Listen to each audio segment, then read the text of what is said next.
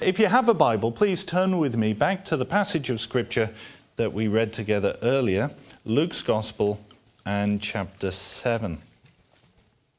Luke was a doctor, and he carefully compiled uh, these accounts for us so that we might have evidence, that we might know the certainty of who Jesus is. Now, just over a week ago, I was uh, watching the news. I was sat at home. I had a cup of coffee in one hand. I had a custard cream biscuit in the other. And rather than dunking it, because my wife was sitting next to me, uh, I decided to pay attention to the television news. And they were reporting live from two events in London. There were two large crowds at these two events. But they were gathering for two very different reasons. One of them had met on Horse Guards Parade. And there was so much colour, so much noise, so much joy of the trooping of the colour to commemorate the Queen's official birthday. So we saw everyone in their fine clothes and big smiles on their faces. But then the television news went live to another big crowd a few miles away in North Kensington. That crowd wasn't happy. That crowd was quite sombre. You see, they were gathering as a vigil to remember those who had died in the Grenfell Tower disaster.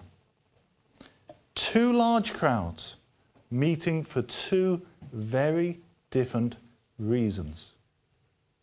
Did you notice in the reading that we had earlier, there were two large crowds, and they were both meeting for two very different reasons. In verse eleven, we read of a large crowd following Jesus. And then in verse twelve, we read of a large crowd that were following a funeral procession. One of those crowds was joyful. No prizes for guessing which one. They were joyful because they'd just witnessed the Lord Jesus performing a miracle. He'd healed the centurion's servant. But the other crowd was somber because they had just witnessed and experienced someone dying. One crowd was excited to see what Jesus would do next. The other crowd were mournfully wondering what this widow woman would do next. So in verses one to ten of that chapter there that we read together, we can see just why that large crowd had followed Jesus down from Capernaum. Verse two told us that a Roman centurion had a servant who was very close to him, and he was about to die. That's how ill he was. But we saw there in verse three that the centurion was well respected by the local community, even though he wasn't a Jew. And so we see the religious leaders of the community going to ask Jesus on his behalf to come and help. And Jesus goes towards the house, and as he approaches the house, we see there that he is met with astonishing faith from this centurion. He said, "Lord, do not trouble yourself, for I am not worthy that you should enter under my roof." The religious leaders had said, "He deserves you to come and help. He is worthy of this because he loves Israel. He's even built us a synagogue." But here is this centurion humbly acknowledging, "I am not worthy that you should even come under the roof of my house. Therefore I did not even think myself worthy to come to you. But say the word, and my servant shall be healed." Remember, these weren't the words of a Jew, they were the words of a Gentile, which prompts Jesus to turn around and address the crowd that's following him. In verse nine, he said, "I say to you, I have not found such great faith, not even in Israel." That's where you would have expected to find the faith. And so the faith of this centurion is rewarded. Those who had been sent to Jesus return to the centurion's home and find his servant well again. A miracle performed by Jesus. He hadn't even got to the centurion's house. He'd performed this miracle remotely and made this servant well again. He had the power to do so from a distance. So no wonder the crowd of people that we read of in verse nine has now grown in verse eleven to a large crowd. And as this excited crowd follows Jesus and his disciples down from Capernaum, they enter the city of Nain, or come to the outskirts, I should say, of the city of Nain, where they meet this other large crowd, this sad crowd in a funeral procession. Now, it was the custom in Jewish towns and cities that they would bury their dead outside of the city walls so that there would be very little contact with anything associated with death. And Jewish custom would mean that they would bury the person the same day. So this bereavement is very raw. It's only just happened. Now, to help us understand what these two large crowds witnessed on this day, we're going to look at this passage under three headings, which I hope you'll remember and think upon. So firstly, we're going to look at the compassion of Christ. The compassion of Christ. This is a very sad funeral taking place in Nain. We're told in verse twelve that as the large crowd headed by Jesus arrived at the town gate, the coffin was just being carried out. Now, we think of coffins in our culture as an enclosed casket. In Jewish culture, it was more like a stretcher with a shroud over the deceased, sometimes referred to as a bier. But who was it that was being carried out on this open coffin? Well, we're told the only son of his mother, and she was a widow. And so such was the sympathy shown for this woman in her grief that there were many mourners making up this large crowd. And it was typical for the Jews that they would enlist others, even if they didn't know the deceased, to come and help them in their cultural mourning, which was very loud with wailing. And so this was a large crowd following this open coffin. But I want you to notice something, that in this large crowd following the funeral procession, there wasn't a large family present. This lady had already been bereaved. She had already lost her husband, and now their only child had died. So since the death of her husband, this lady would have looked to her son to provide for her, to protect her, and eventually carry on the family name. So can you see why this is such a sad funeral? This lady has lost everything. She is now all alone and very vulnerable in the world. What do you do when you see a funeral procession? It used to be quite common in our country where a funeral procession was going past, people would stop what they were doing.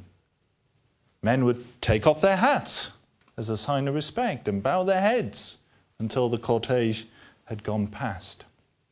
I suppose nowadays, unless it's someone famous who's being buried, people don't even notice a hearse driving past. But how did Jesus respond to this funeral procession? Well, look at verse thirteen if you have your Bible open. When the Lord saw her, he had compassion on her. When Jesus saw the situation, When he saw this widow, he had compassion upon her. We might say his heart went out to her. Now, we've heard that expression before, haven't we? If our hearts go out to someone, it's because we've been moved with compassion, with pity, with love, because of some grief or tragedy. And Jesus knew all the trials and all the sufferings of this lady, just like Sue was testifying to earlier. Jesus knew everything that this lady had been through. He knew all that she was going through. He also knew what she would face as well. But the Lord wasn't indifferent to her. On the contrary, he was moved with compassion. Do you remember earlier in the chapter, the centurion's servant had been very ill. He was at the point of death, but he hadn't actually died. This lady's son was dead. We'll come back to that in a second. We need to think now something about who Jesus is. And the Bible tells us that Jesus is God himself, who was made flesh and dwelt amongst us. He is God in human form, as it were. And in Acts chapter three, Jesus is described as the author of life. He was the one who was intimately involved in creation, the perfect creation that God declared to be very good. Why was it very good? Because a perfect God had created it, but also because sin was not present. It was only after sin had entered the world through Adam and Eve's disobedience that death was experienced in this world. As the Apostle Paul would later write in Romans five, therefore, just as through one man's sin entered the world, and death through sin, thus death spread to all men, because all sinned. So sin has brought so much death, destruction, despair into our world. Death is the ultimate result of sin. And so here is Jesus, the author of life, and he's face to face with the consequences of the fall, the ultimate effects of sin. No wonder his heart goes out to her. Now, in Jewish uh, funerals, it was customary for those who were bereaved to walk out in front of the open coffin. And so, as this lady is heading this funeral procession, she is the first one that Jesus will meet. In his compassion, the Lord says to the grieving widow, do not weep. Don't weep. Don't cry. Now, these weren't inappropriate words, as it might be if we were to say that to someone at a funeral. His compassionate words, do not weep, were not to trouble the lady, but actually to comfort her. Because what she and these two large crowds were about to witness was the author of life reversing the effects of the fall. So let it be a consolation to us tonight that Christ knows all that we have been through, all that we are going through, and all that we will face. He is not aloof to us. His love hasn't diminished. He still has compassion. And that can be a comfort to us personally. Remember how earlier in the chapter the centurion had sent people to ask for Jesus' help? No one had asked Jesus to help on this occasion. Such was his compassion. He took the initiative. His love and his mercy moved him into action. It's a lovely phrase, that, isn't it? He had compassion on her. And Luke, as he writes this gospel account for us and other events that happened in the life and ministry of Jesus Christ, he uses that phrase, had compassion, on two other occasions. And they're helpful for us to understand a bit more of the compassion of Christ. It's an action word, it's a verb. It's the same compassion that led the Good Samaritan to care for the man dying by the side of the road. It's the same compassion, contrary to Jewish culture, that led the loving father to run and embrace the prodigal son on his return. That's compassion. That's the compassion of Christ. And I need to ask you tonight, do you know something of that compassion? Have you experienced the love of Jesus personally? Well, that brings us to our second point this evening, another C. We've looked at the compassion of Christ. Now we're going to see the command of Christ. The command of Christ. Verse fourteen, advancing towards the coffin, Jesus reaches out and touches it.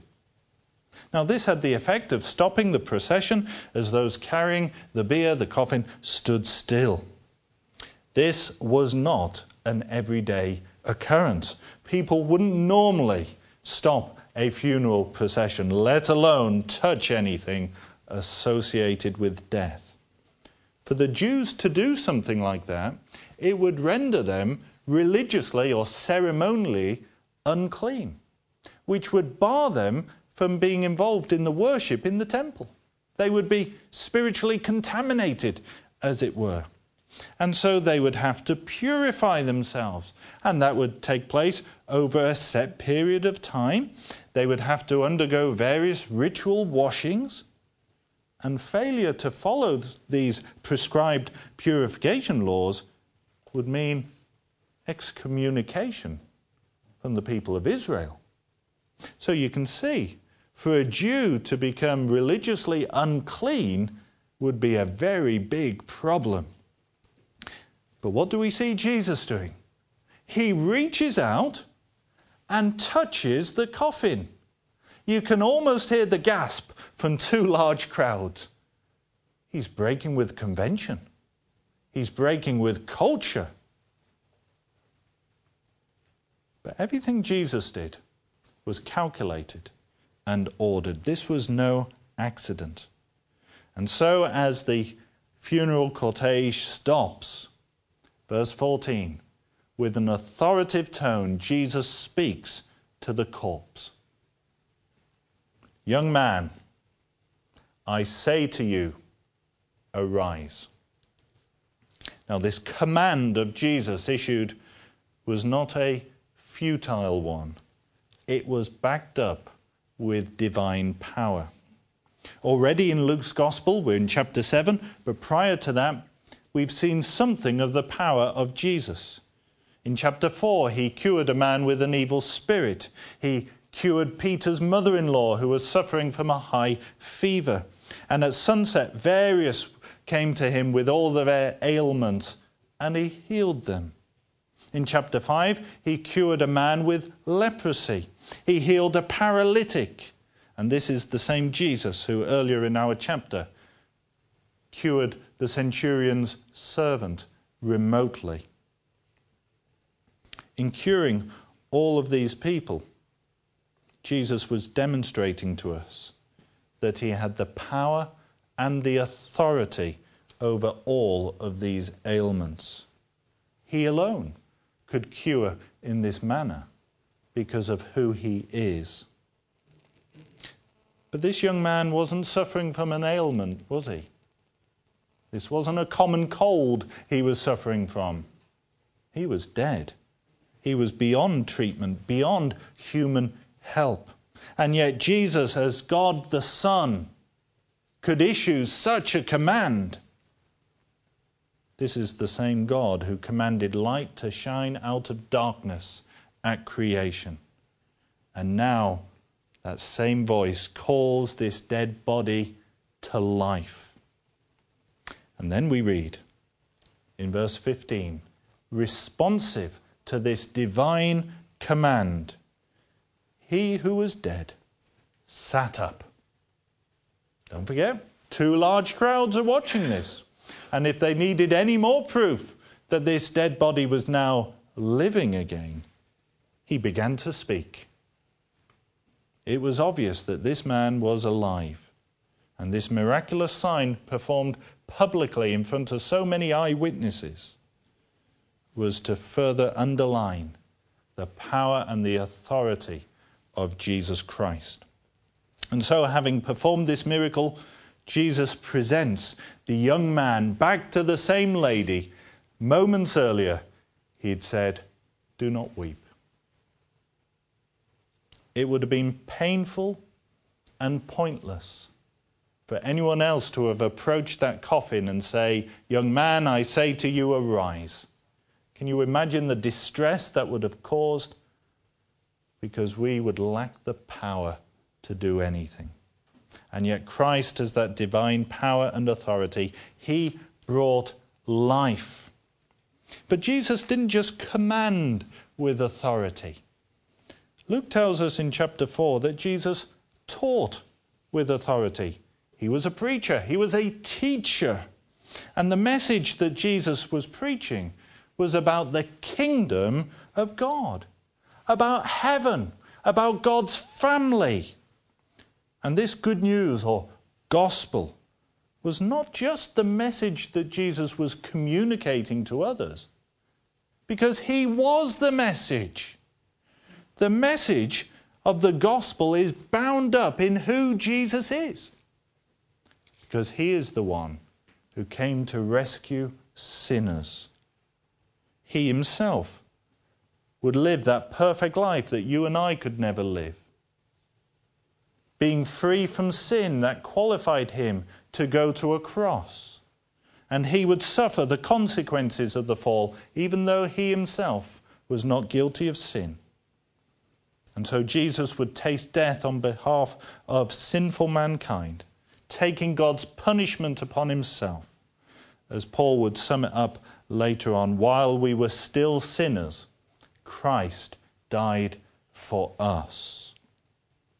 So this account in Luke's Gospel, chapter seven, gives us a little glimpse as to what Jesus was on his way to accomplish.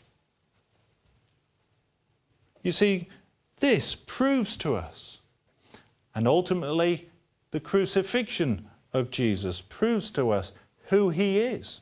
That he has power over sin, that he has power over the grave. So two large crowds witnessed the resurrection of this widow's son. When Jesus rose to life the first Easter Sunday, many people saw him thereafter, many eyewitnesses to testify to the fact he truly lived, he truly died, and he truly rose again. So what does that mean to people like us? That means for all who would place their faith and trust in this Jesus, we can have the confidence that the grave is not the end. That having trusted, relied upon Jesus, we have a home in heaven, everlasting life. The true believer in Jesus has the wonderful confidence of life beyond the grave because of Jesus. So in a world surrounded by the effects of the fall, what a consolation, what great hope it is to have in the gospel of Jesus Christ. I'm guessing you've been to a few funerals. I have as well. I'm guessing you've been to some very sad funerals. I've been to sadder funerals than the one we've been thinking about this evening. But I've also been to some joyful funerals. Not because of some irreverence or disrespect to the person who has died. Joyful because it was a Christian's funeral. Because they had trusted in Jesus Christ. And they knew in their life that though they did not deserve heaven, Christ had secured it for them by paying for their sins. And so in such a setting as a Christian's funeral, we can be joyful knowing that absent from the body is to be present with the Lord. The widow's son here was raised to life at the command of Jesus. So how do people like you and I receive this eternal life? Well, it's by heeding the command of Jesus. Mark records that for us in chapter one and verse fifteen. Jesus said, "The time is fulfilled and the kingdom of God is at hand. Repent and believe in the gospel." Jesus is saying now is the time to turn from your sin and to trust in him, the good news about him. And those who truly turn from their sins and place their trust in Christ will share in that wonderful assurance of life eternal beyond the grave. Can I ask you tonight, have you responded to the command of Jesus to repent and believe in the gospel? Well, thirdly and finally, we're going to think about the conclusions about Christ. The conclusions about Christ. So two large crowds have witnessed a miracle. They have watched Jesus, in the face of human need, break with ceremonial laws, interrupt a funeral, and raise a man to life. That has to have left a deep impression upon those who witnessed it that day. Luke tells us in chapter uh, in verse sixteen that fear came upon all. That's the Bible's way of saying they were amazed. They stood back in awe and wonder. I'm sure you and I would be amazed had we have witnessed that. But then Luke tells us they glorified God.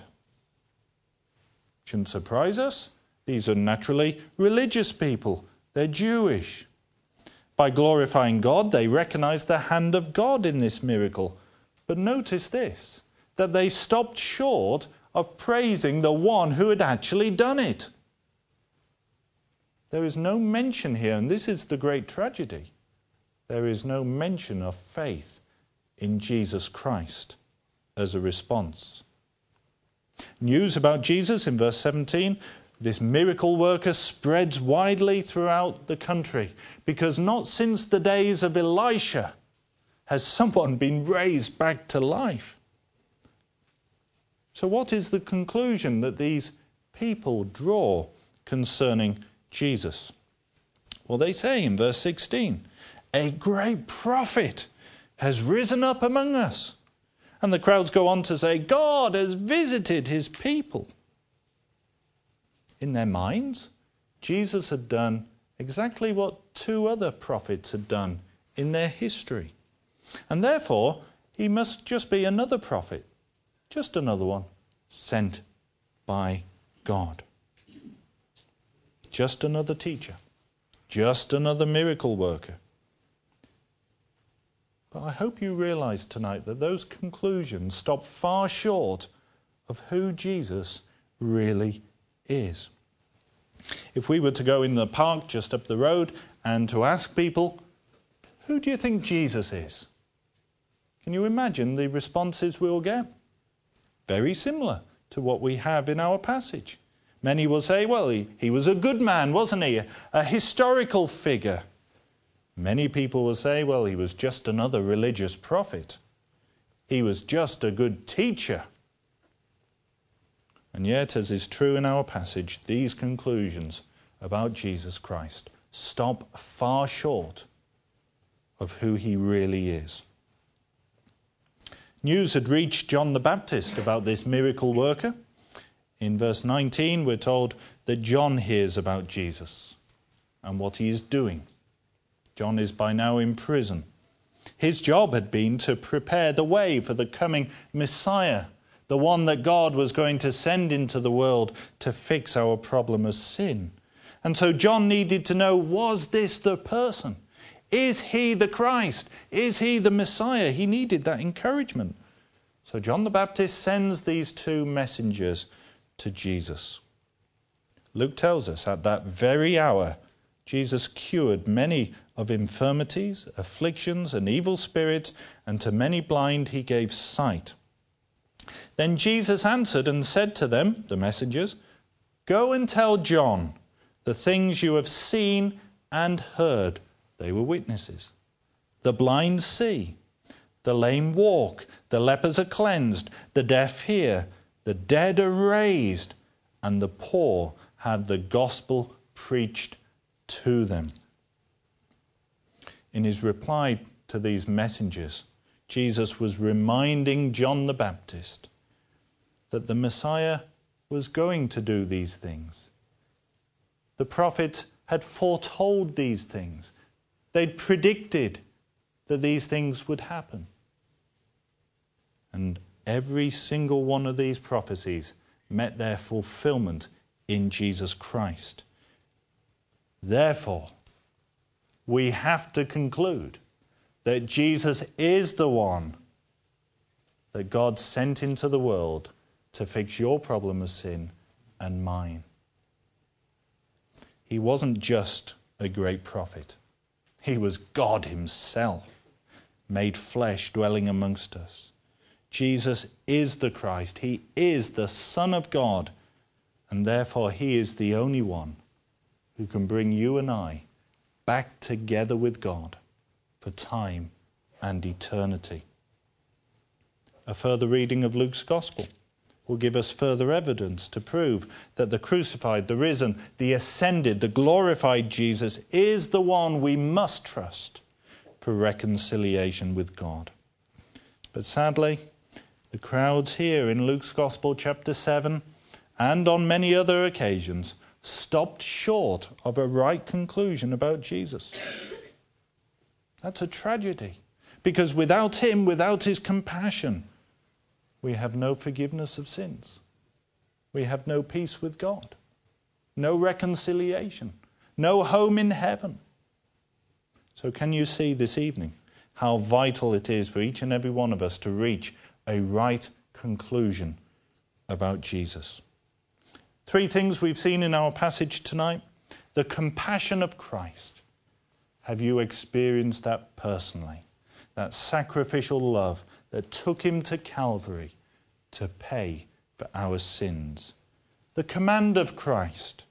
Jesus proved he had divine power and authority, and with that same authority he calls you and I to follow him and him alone. Have you responded to that command to repent and believe the gospel? And finally, we looked at the conclusions about Christ. Have you carefully considered what the Bible teaches about who Jesus is? Have you reached a right conclusion about him that will lead you to repentance and faith?